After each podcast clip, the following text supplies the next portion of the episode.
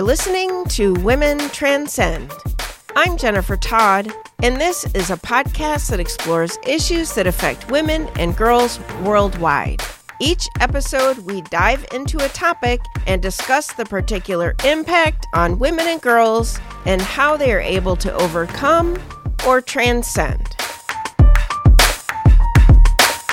Welcome, friends. If you are a new listener, we are really glad that you found us. If you are a friend of the pod, you probably have noticed that we have some new music and we hope that you enjoy it. We certainly are having fun with it. John, John Philbeck. Yes. How, how are you enjoying the new music? I'm liking it. Yeah. I'm liking it. I think it sounds good. It's kind of funky. I, it gives a different sort of feel. A very different feel. Yeah. Mm-hmm. So, can I ask you, have you heard the saying, it takes a village? Uh, of course. Yeah. Yeah. So, um, I don't know who said it, but Yeah. I've certainly heard it. well, here's an, I just said it. Well, yes. you know what I mean. Yeah, it it comes from an African proverb, but it sort of was introduced into our colloquial speaking by Margaret Mead, the amazing anthropologist Margaret Mead, um, who introduced the idea that it takes a village to raise a child. Right. And it's really a powerful and beautiful idea.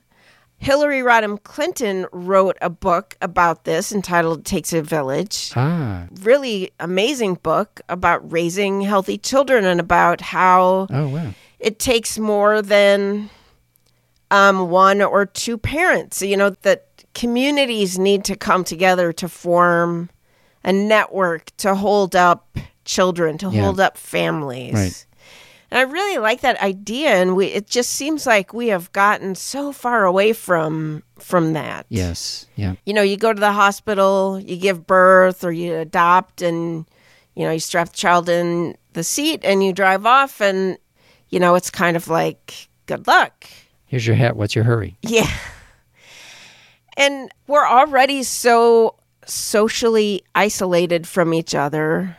This is just the way that the world is moving. We don't have real strong social networks anymore because we're basically either working or we're asleep. Yes. And we spend so much screen time, and I'm not talking about watching TV, but you know, we're working Yeah. And the, you know you don't get to leave your job at work anymore you you know if you're spending screen time it's working so anyway my point is we really could use that village i think right now for the good of our children for because children i think belong to all of us Yeah. you know Yeah. it's it's in our best interest for everyone's children to be raised in a healthy environment and to become healthy functioning adults, right? Yeah. Yeah. To think about other kids as well as our own. And Yeah. to think about what we can do for other people. Exactly. And to raise kids to learn how to think about other people too. Exactly. Yeah. That's a good point. So children are part of that village raising other children or, you know, help caring for for the the littler ones or looking out for the little ones being mentors. Yeah. So we try to teach kids to take responsibility and this is maybe one of those aspects of responsibility that we neglect sometimes That that's a good point. But I don't know how we have gotten so far away from and I don't know how else to say this, but it's a public good to have healthy, well-adjusted children. Just like it's a public good to have our children educated in good schools. yeah hmm But we, you know, we seem to value that more than having strong networks for our kids. it's a kind of investment teaching your kids this kind of responsibility is is an investment for the community Yeah, exactly. Yeah. I think that when we grew up it was it was a little bit more like this. I'm going to date us, but um, you know, we we would we're of a go certain out age yes. Now I'm of a certain age. You're, you're just becoming more. I'm aging gracefully. Yes. Yeah, that's what I, that's the way I like to look at it. anyway, But um, we would go outside and play, and if we ended up at the neighbor's house down the street, then you know, and we were there at lunchtime, they everybody would have lunch down the street at the neighbor's house, and kids just play out in the street, and and nowadays it's it's a lot more stay where I can see you. yeah, You know, and yeah, I don't think either one of us is saying you should back off and not have your kids stay where they where you can see them. You know, but because I think the world has changed to the point where, you know, it's a, it's a good idea to keep an eye on your kids. Yeah, and that's But it, it but it has some of these other side effects. Yeah, that's a great. And certainly, I wouldn't tell our daughter, you know, just go out and have fun and run around and we'll see you at dinner time. Right.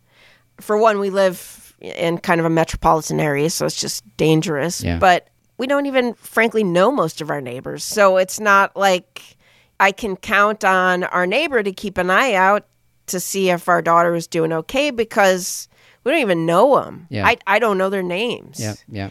So that's sort of how separate we are from each other. Yeah. And in that environment, we bring children and we raise them in these little silos. And that's even in an ideal situation with, you know, two parents. But when you talk about broken families, and, you know, I sort of use that term loosely, but where parents are either absent or they're addicts or they're abusive or maybe all of the above, there isn't a system to help those children except for the foster care system. That is the safety net for these children. And our guest today has a phenomenal wealth of information and knowledge on the, the foster care system. And you will want to stick around and listen to this interview because it is shocking. If you don't know about the foster care system, and even if you do, I thought I did, but what these children go through and the lack of support that we as a society give these children, it's really shameful. And he calls them the invisible children, and it really seems like they are invisible. So please stick around for our interview with Rob Scheer from the nonprofit Comfort Cases. Support for this episode of Women Transcend is provided by Studio Sweden Sound Design. So, John, what did what did you think about the the studio earbuds? These are really fantastic earbuds. If you look on their website, um, Studio's website, they have a wide variety of models. They have the over the ear models, they have in the ear models. We got the in the ear models. They're just really attractively packaged. They look really stylish. They come in a lot of different colors. But beyond that, the sound is just amazing. They fit really comfortably in your ears. They block a lot of sound from the outside, and the bass response is really amazing. You're not going to get to wear them much. I'm just going to tell you that. Ah, dang it. I really like the fit. They're very comfortable, and I tend to find that earbuds aren't that comfortable for me. I don't know if I have like tiny ear canals or what, but They don't fit well they don't fit you. well. Yeah. These fit really well, and I also love that they come with replacement covers because after you you listen to them a couple times a day for a few hours a day, they start to get a little Yeah. nasty, and it's time to switch those out. And Studio comes with the replacement covers. They are designing this with you in mind, and that's a great example of it. Yeah. And if you order now with the promo code Women Transcend 15, you can get 15% off of your purchase. In the month of October, Studio will donate 10% of their profits on all of their products to the Pink Ribbon Foundation. So, if you're in the market for some new earbuds or headphones, try Studio Sweden And remember the promo code Women Transcend 15. Coming up next is my interview with Rob Scheer from the nonprofit Comfort Cases. Welcome to Women Transcend, Rob. Hi, Jen. Thank you for having me. Yeah, it's really great to have you join us for this discussion. This is something that that hits me personally because when I was growing up, I had dozens and dozens of foster sisters and brothers. We are going to be talking about foster care system and um, how little people really know about it. And um, you are the person to talk to. So I appreciate you joining us for this important discussion. So, how do children in this country generally end up in the foster care system? Well, you know, throughout the United States, we have a little over 428,000 children in our foster care system, and every state is different. So we do not have any blanket that covers every state and we're all the same. Every state is different. So you can, can end up in foster care because of neglect.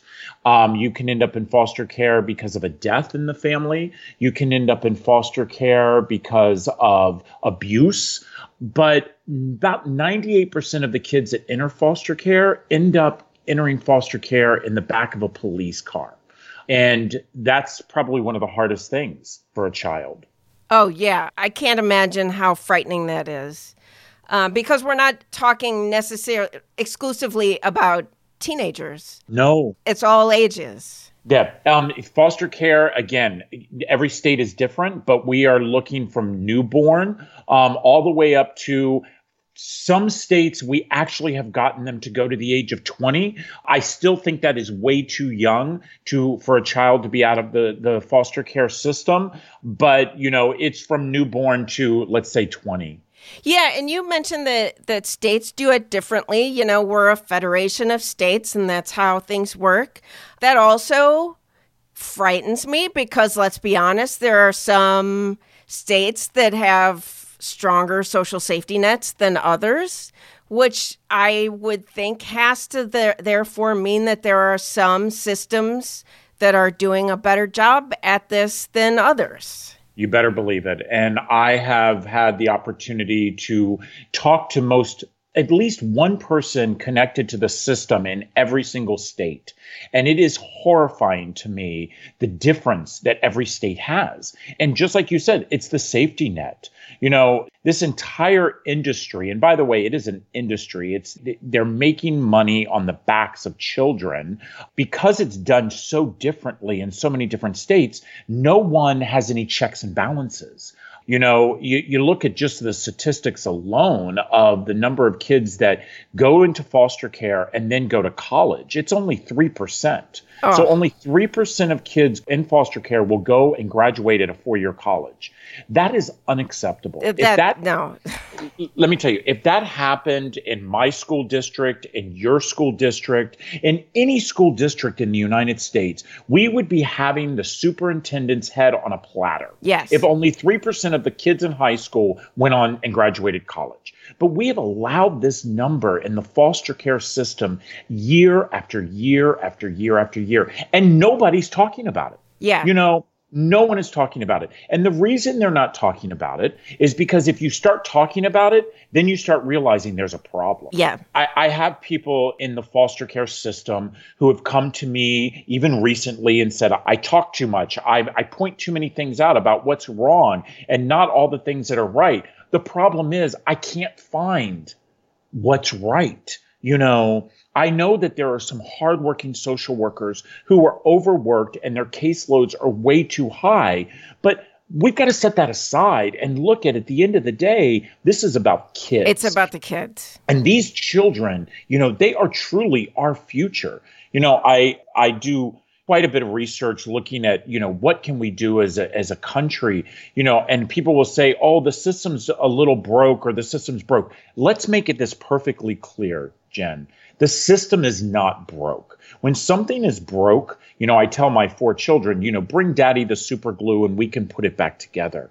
But when something is shattered, Yeah.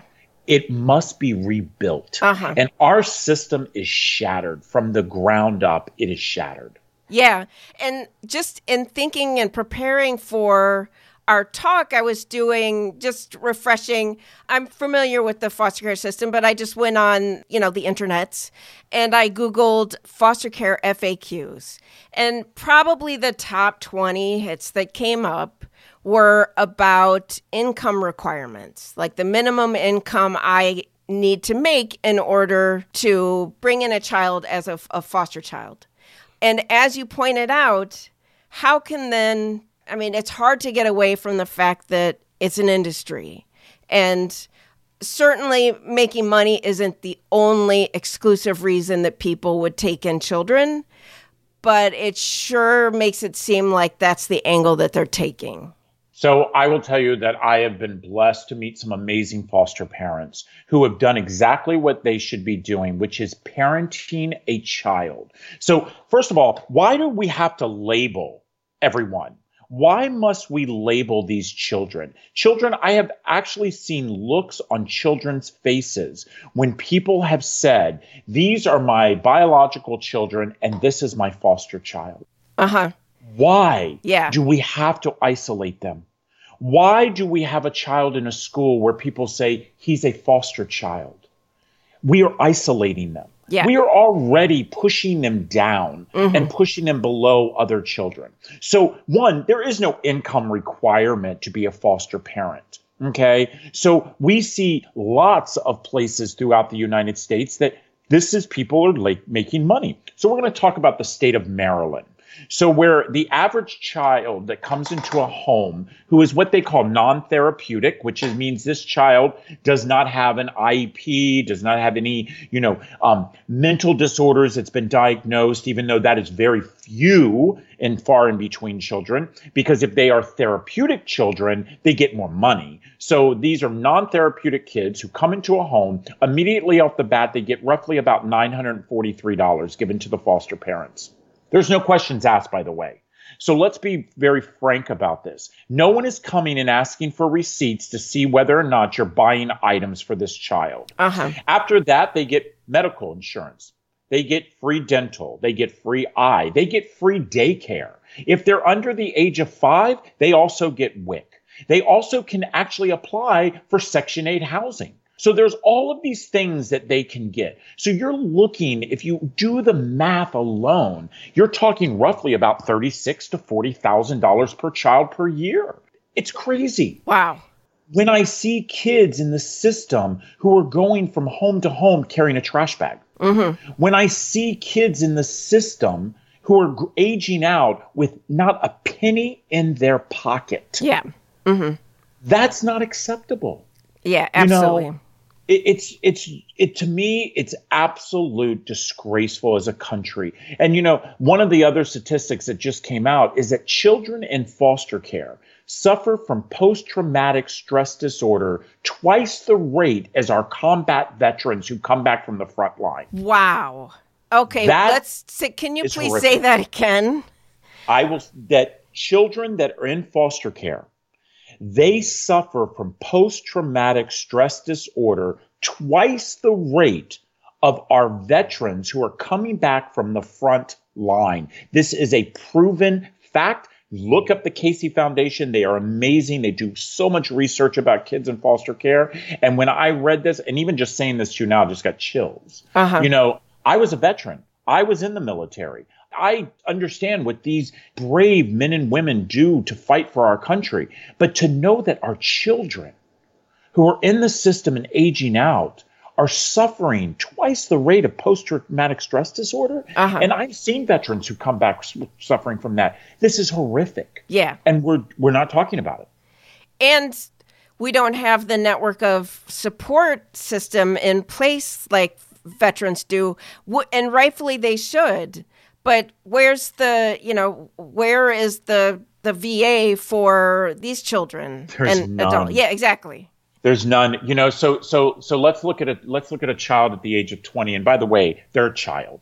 Yeah. I don't care whether they're able to fight for our country and vote. They are a child at the age of 20, and especially someone who's gone through the traumatic experience that most of them have gone through. Uh huh. So at the age of 20, all of a sudden they are given their trash bag and they are literally put out on the street. That happened to me at the age of 18. Uh-huh. I was a senior in high school and became homeless because I aged out of the system.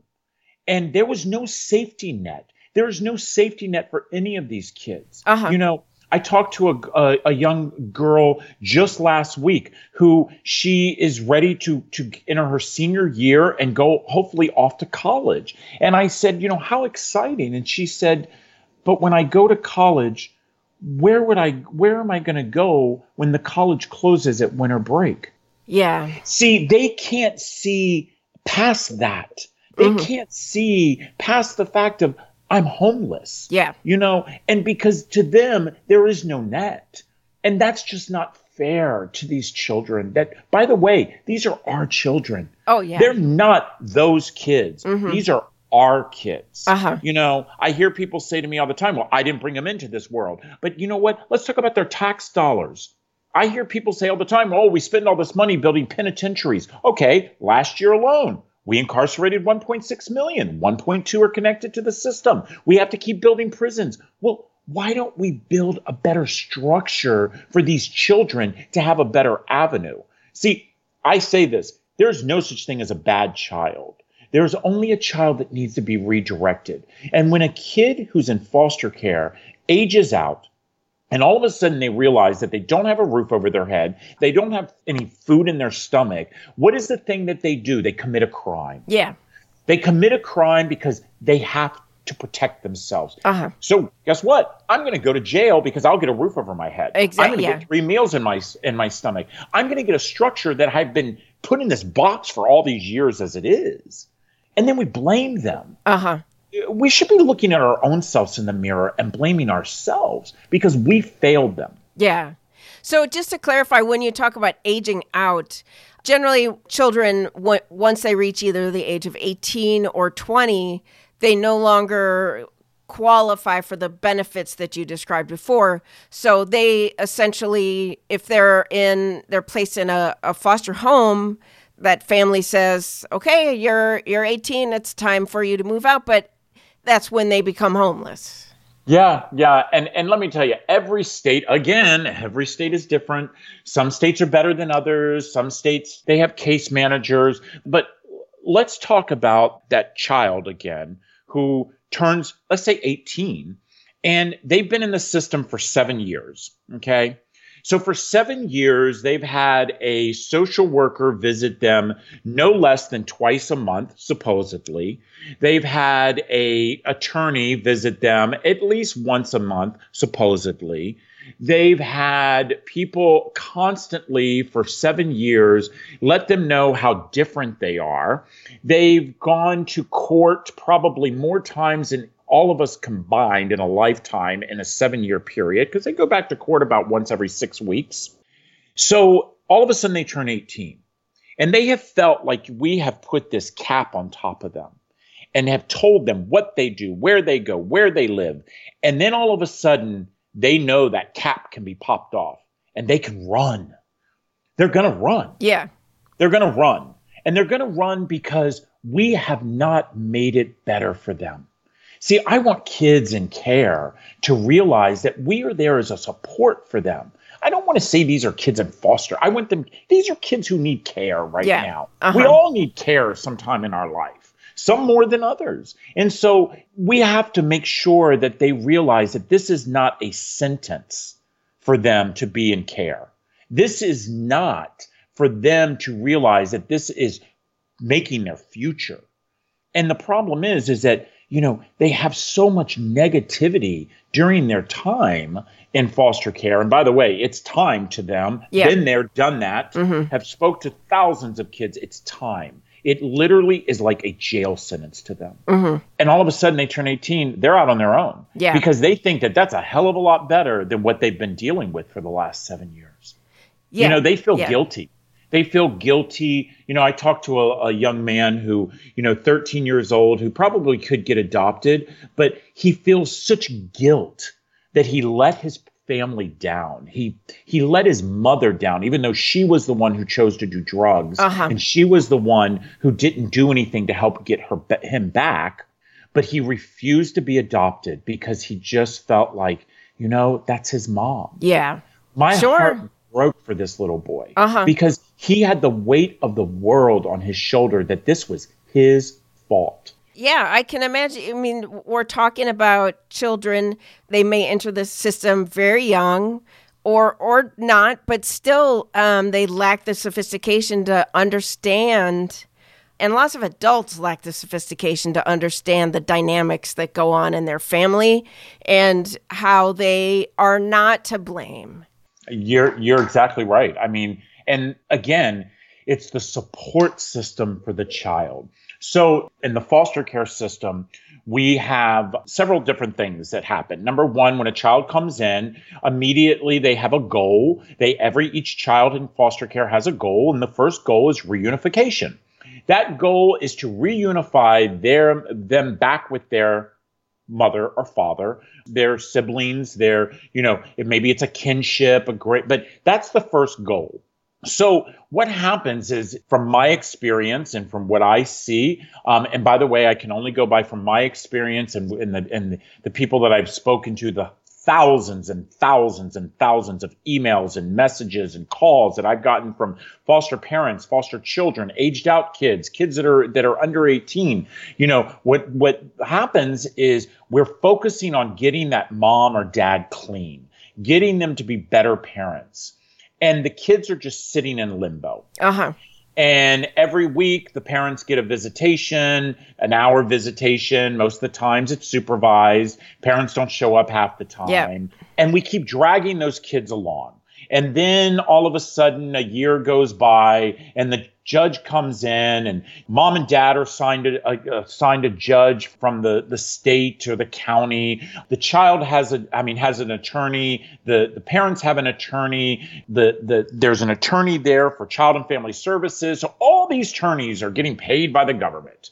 And they are all sitting there saying okay now what we're going to do is we're going to change the goal from reunification slash adoption we're going to tell the parents, okay, you got you got another six months. You need to get your act together. And again, the the parents' attorneys, who by the way are paid by our tax dollars, are fighting for those kids to get back with their parents. And by the way, there are many times as a system we are wrong for taking children away from parents. Uh-huh. There are many times that children are taken away from parents, and that is absolutely damaging because it wasn't correct because one person holds the power. That is not the way this system should work. And so, but what happens is these children are strung along, and two years go by, and then all of a sudden they're now 11 and 12 years old, and mom and dad haven't gotten clean yet. And, you know, nobody's come knocking on the door wanting them. And then they end up what I call the invisible child.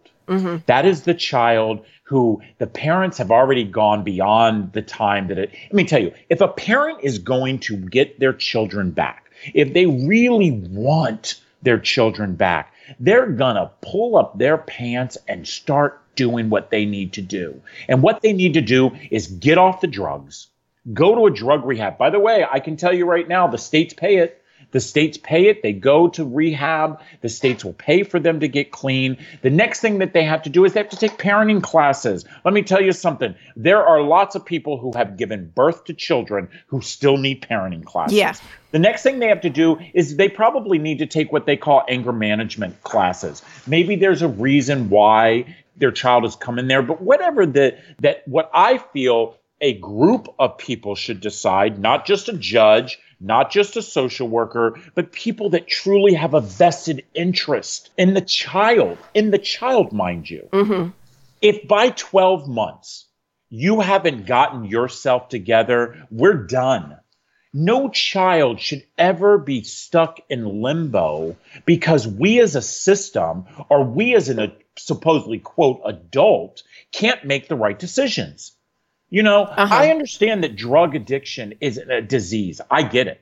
I understand that alcoholism is a disease. I get it. But I also know there is a way to get yourself clean if you truly want to be clean. Uh-huh. I also know that if you have abused a child, you know what? I'm telling you, there's some things that we as a country have got to say no more. Yes. We cannot allow this. You know, I can give you an example in my own home where my unbelievable, amazing, kind, generous, loving son came into the system because his mother shook him so hard he had bleeding of the brain. Ugh.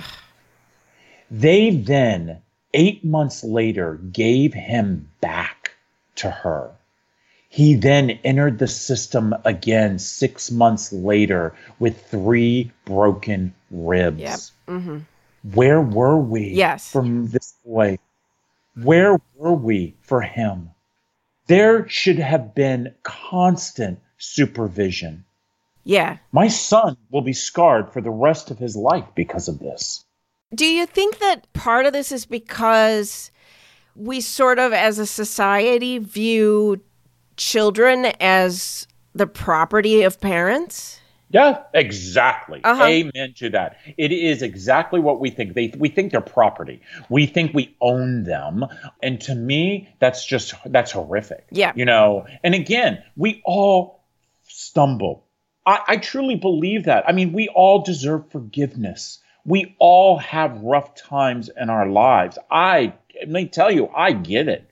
Probably get it more than most of your listeners. Okay, totally understand that. But when is there a time that it's no longer about us, Yeah. but about the child? Uh huh. And I truly believe that one year is a sufficient amount of time for a parent to get their act together. Uh huh. If you have not gotten your act together in one in 12 months, you lose your parental rights. Yeah. Let me tell you something. We used to have to go to the judge and ask the judge if we could cut our children's hair in foster care. And they would then go to the um, the parents who by the way either abused them or was doing drugs. Uh-huh. I have a son who has fetal alcohol syndrome and would say to the parents, "Is it okay if the foster parents cut their hair?" And the parents would say, "No." Oh and the judge gosh. would say, okay. And the judge would come back to our attorney, who, by the way, we paid for. Uh huh. That's another thing that we'll get into if you have time. We paid for our attorney. And you know what? I took a second mortgage on my home to make sure that we had an amazing attorney to adopt our four children. But I will say, it blew my mind when my attorney would stand there and say, You're telling me we cannot cut these boys' hair? You know, nope. Well, why not? Because we said so. Ugh. We decided we wanted to take the kids to Disney World. We were going on a family vacation. And by the way, I made it perfectly clear in courts at every single time, which we never missed a court hearing, even though we weren't required to be there as foster parents. But we went to every single hearing. And I made sure that they knew that, by the way, we were parents to these children now.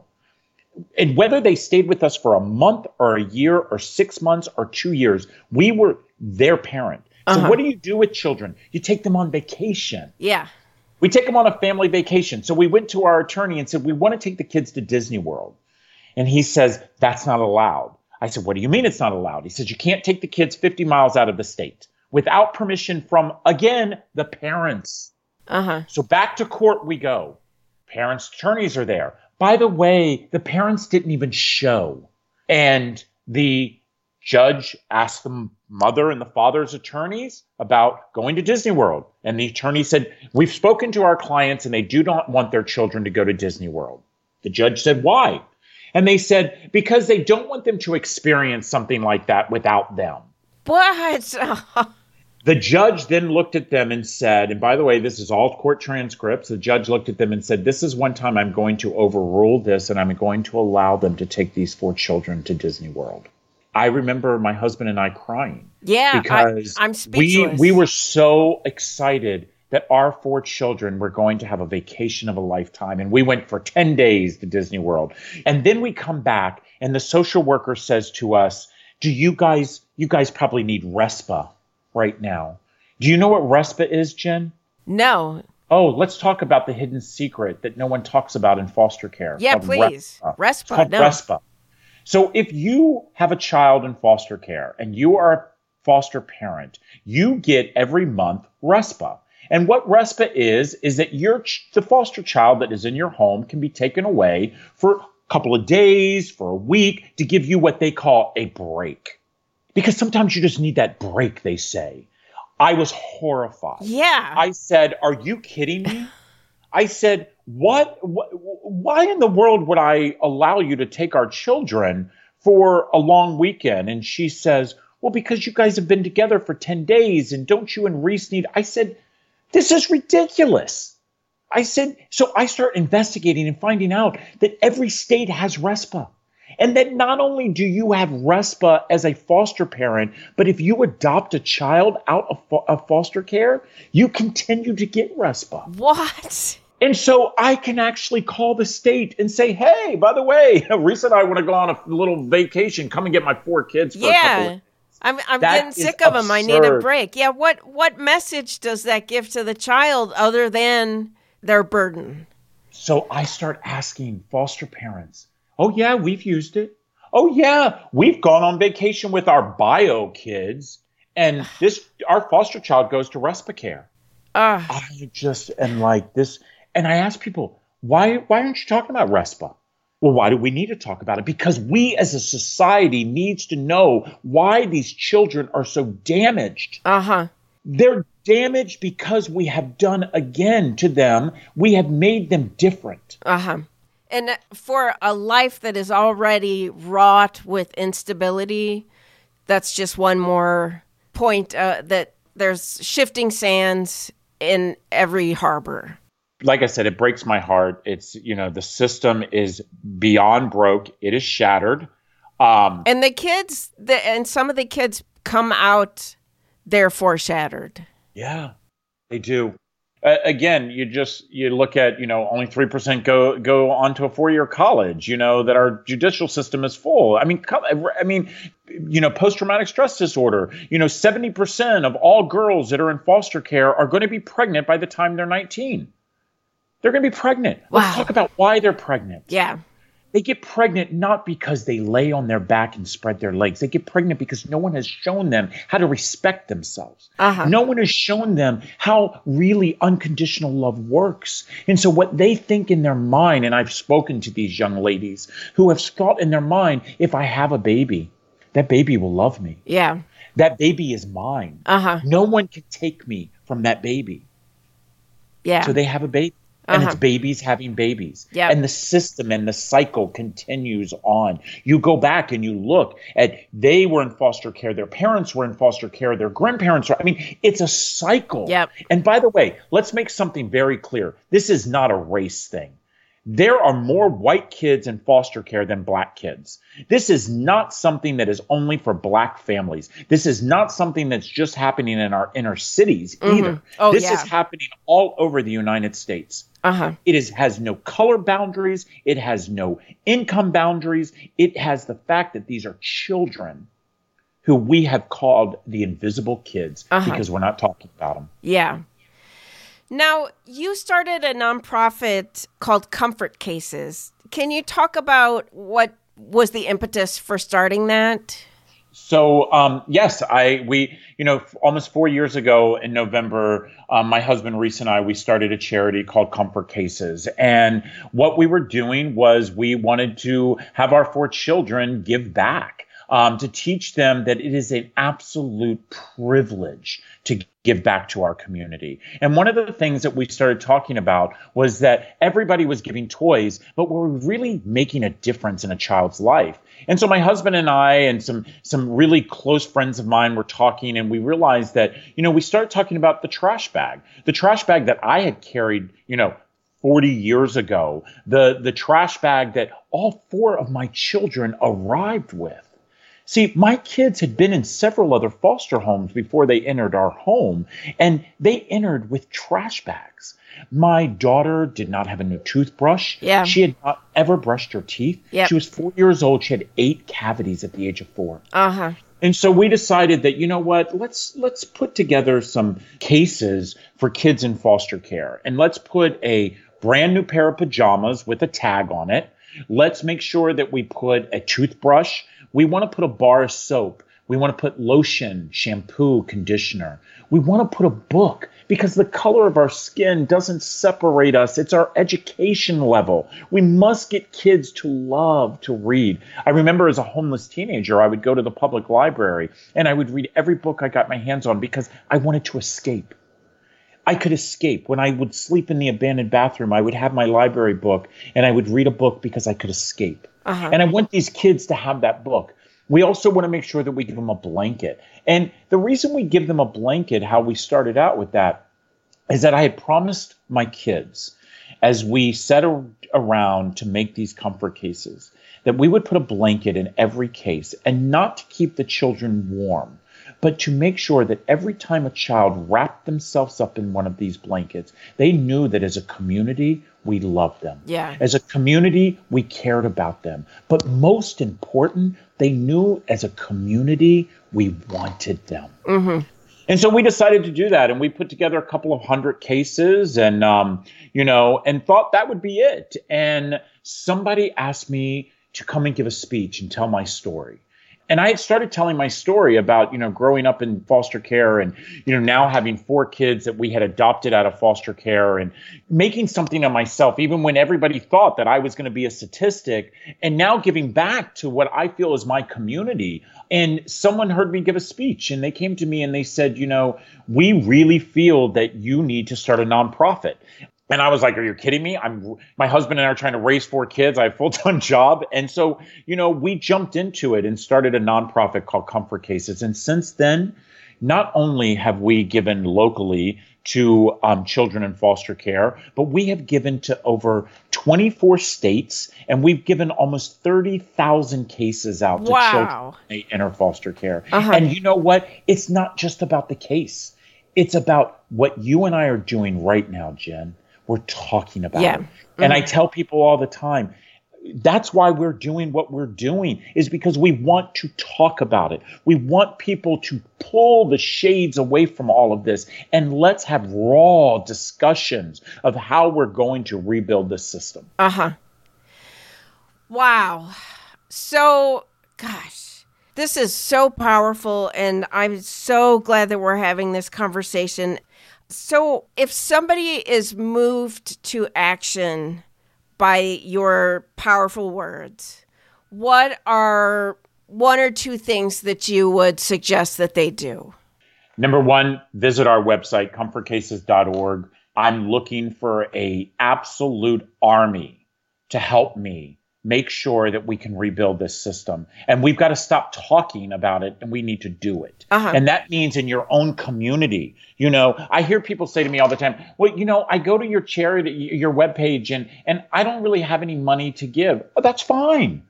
I'll give you many ideas of how you can give back to your community with children in foster care. Number one, stop pretending you're going to read all those books that are on your bookshelves take those books off and donate them to the local place where they have kids in foster care. Okay? That's mm-hmm. number one. Number two, when you go on your next trip, stop using the shampoo and the soap and the lotion. Save those little Save travel them. sets. Yep. You know, we can make toiletry kits for kids in foster care for their first night. Mm-hmm. Instead of going to Starbucks and buying that big coffee you're going to buy, go buy a pair of pajamas. Mm-hmm. Only takes one pair. Yeah. Send them to us. Uh-huh. You know, those are things you can do. You don't. You're not able to be a foster parent because we need really good foster parents, really good parents. Uh-huh. We need homes. You know, I hear social workers say, "Oh, we're short beds." No, we need homes. Yes. You know, you can't do that. Let me tell you, there is every single county has a group home for kids in foster care. Uh-huh. Every single county. Yeah. Go volunteer at one. Mm-hmm. Go sit and read a book to a child. Yeah. Go shoot basketball with one of those children. Just go be there. Mm-hmm. Those kids are going to say, I don't want you. Uh-huh. I don't like you. Yep. I don't want you around me. They'll cuss at you. Yep. You're going to look at them and do what I say all the time. You're going to look at them and say, you know what? I understand how you feel, but guess what? I love you. Uh-huh. I care about you. And I'm going to make sure that you're on a path to succeed. We have to instill that in our foster children.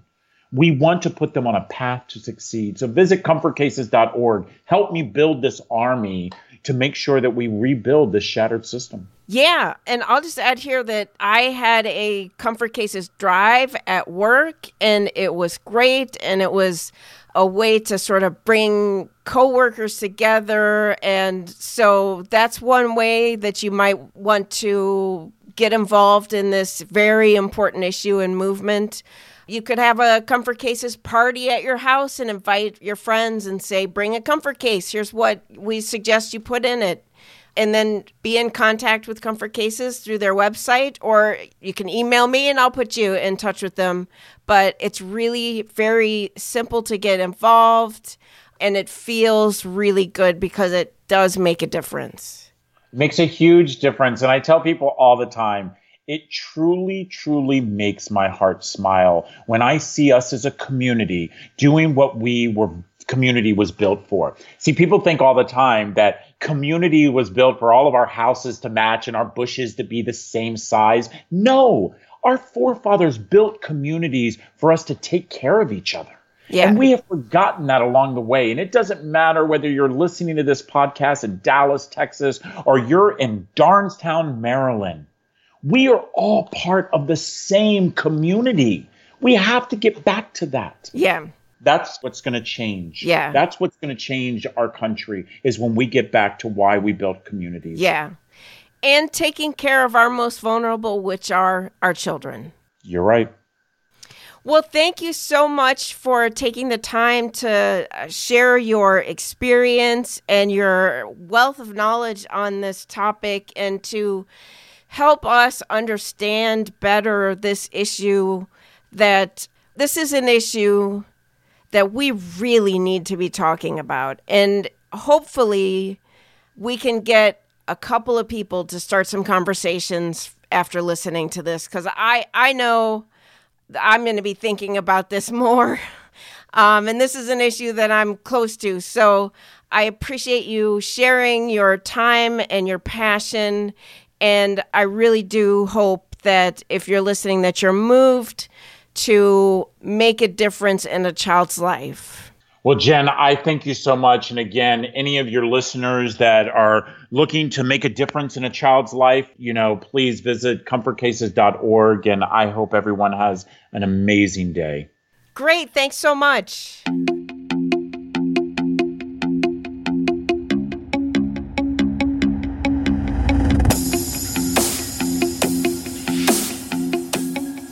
A quick shout out and recommendation if you are shopping for a new podcast. Not to replace this one, another podcast. Somewhere Over the Rainbow. If you remember the show Will and Grace, that kind of uh, sarcastic, witty banter, this is the show for you. It's a great team, they have a lot of fun. I think that you'll enjoy it. So, shout out to Somewhere Over the Rainbow podcast.